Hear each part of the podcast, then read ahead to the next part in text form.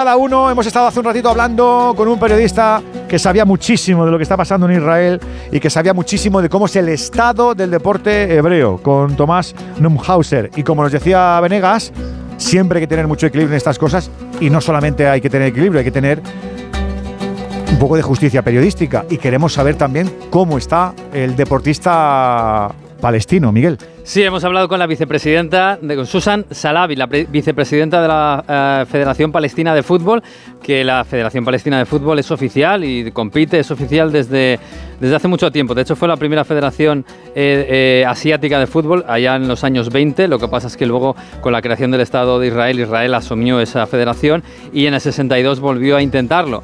Hasta el 98 no fue aceptada en la FIFA y fue aceptada en la FIFA como territorios ocupados, porque según la ONU, los territorios de Cisjordania, el este de, Jerusalén y la Franja de Gaza son territorios ocupados por Israel y por tanto los estatutos de la FIFA sí se puede dar una federación como una nación de un territorio ocupado. Desde el 98 existen han intentado hacer siempre un montón de torneos, han participado en torneos no oficiales y ahora, de hecho, esta semana tenían que participar en un torneo amistosos y participan ya en las clasificaciones para el Mundial, para la Copa Asia. Desde hace ya bastante tiempo, desde el 98 tienen actividad. Y bueno, con eh, Susan Salavi, lo primero, las dificultades, porque ella está en una zona en Jerusalén Este, que está al otro lado del muro. Esto significa que, por ejemplo, em, las infraestructuras de la ciudad de Jerusalén no van hasta allí y las infraestructuras de la zona de Cisjordania tampoco, porque no pueden acceder al otro lado de la frontera con lo que es eh, territorio eh, ocupado por, por Israel. Bueno, hemos hablado con ella, lo primero que le hemos preguntado, por supuesto, es cómo es la situación a esta hora en Cisjordania, donde está ella, en esa parte del mundo donde la gente está sufriendo. Uh, uh, Estuve en Uzbekistán por una conferencia y volví ayer y me costó dos días de viaje poder pasar desde Jordania a Palestina. Um, la frontera está cerrada o abierta cuando quiere Israel y nunca se sabe cuándo va a estar disponible el paso. Miles de personas están aún atrapadas en Jordania y no pueden volver con sus familias. Uh, Algunos de ellos llevan días esperando. Cuando llegué, la gente estaba encerrada en sus casas. Las calles estaban vacías porque había soldados por todas partes atacando coches palestinos. Uh, También por los controles. Es increíble porque Gaza está encerrada en sus muros, la prisión más grande del mundo. Y ahora esto pasa también en Cisjordania. Estamos encerrados en nuestras ciudades, hay soldados en todas partes, controles.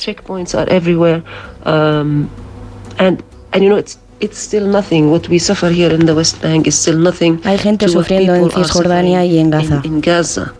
Claro, ella me decía que está todo el foco en Gaza por todo lo que está pasando, es obvio, las imágenes terribles, pero que en Cisjordania también la gente está encerrada y está sufriendo ataques todos los días.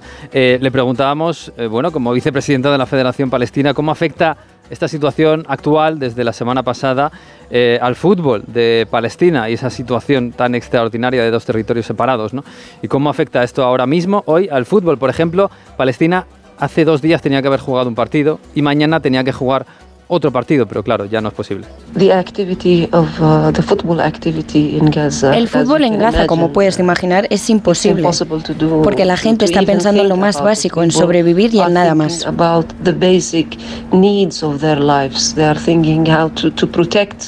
Uh, their lives so that there is no room to think about anything else. And here in the West Bank uh, en Cisjordania uh, intentamos seguir adelante pero es extremadamente difícil hacerlo. um, to keep our appointments but it is becoming extremely difficult to do so.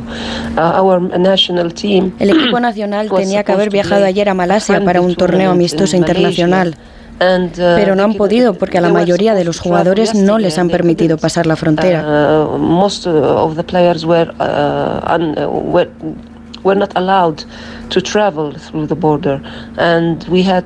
Hemos tenido que llamar a Malasia para disculparnos y han tenido que buscar otro equipo.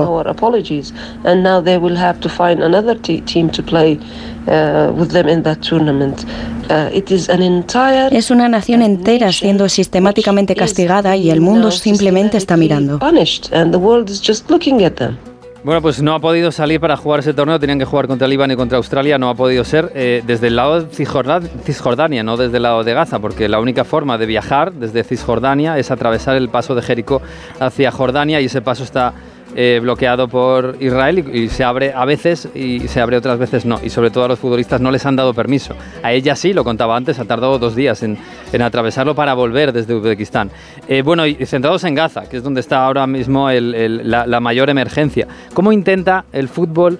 Ayudar a la gente de Gaza y cómo lo está intentando hacer durante todos estos años la Federación Palestina de Fútbol. Uh, Hemos intentado a través de FIFA, UEFA, otros amigos en el fútbol, hacer algo para mejorar la vida en Gaza.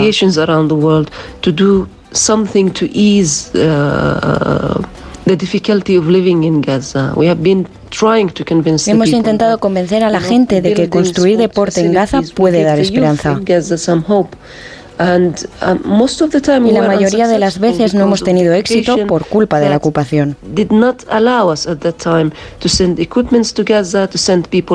Porque no se permite entrar y salir a la gente de Gaza.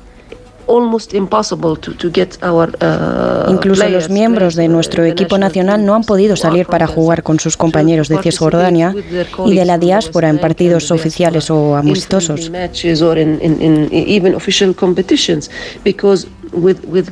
Porque con Gaza la norma es denegar a la gente entrar o salir y la excepción es permitirlo.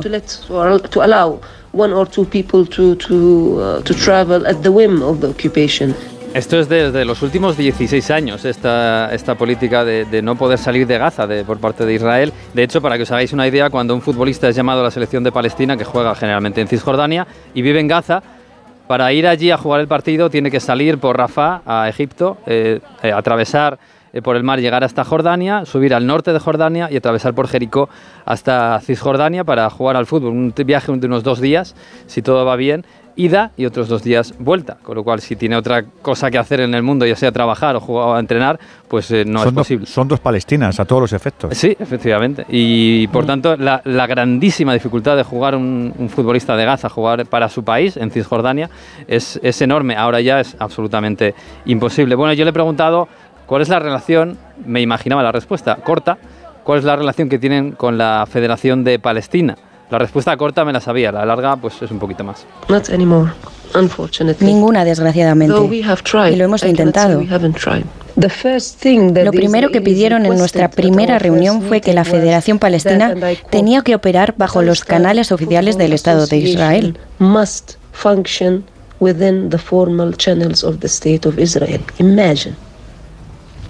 No puedes tener una relación con alguien que niega tu existencia y que además elimina tus derechos.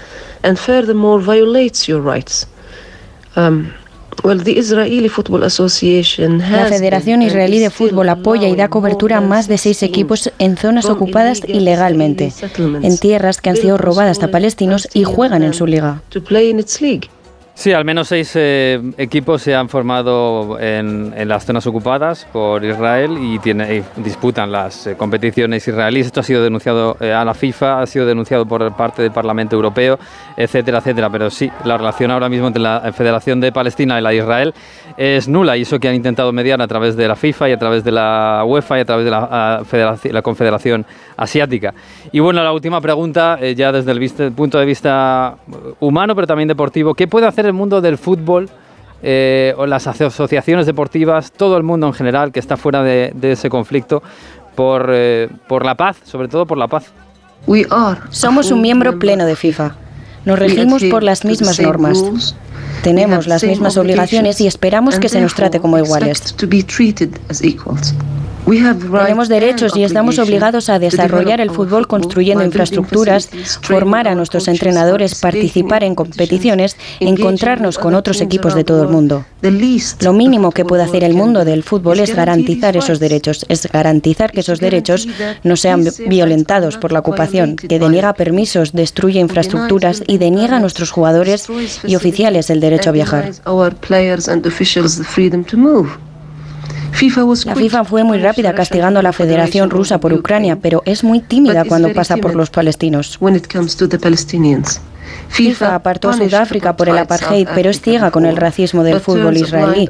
Lo primero y básico que puede hacer el mundo del fútbol es poner freno a este doble rasero.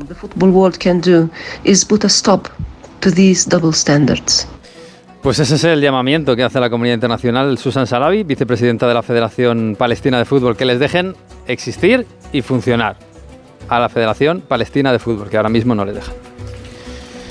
Madre mía, se te hiela la sangre de escuchar testimonios así y el drama. Y falta el otro drama, y este estamos hablando de deporte. Falta el otro drama. En un ratito tenemos que actualizar la información de carácter general porque el, el ultimátum del gobierno de Netanyahu sigue vigente y hay a esta hora de la tarde, a esta hora de la tarde en la que tú estás disfrutando de tu puente merecido, a esta hora de la tarde hay un trasiego de gente que entre escombros y carreteras infames está huyendo de su propio hogar con destino no se sabe dónde para no caer en algo que se llama exterminio.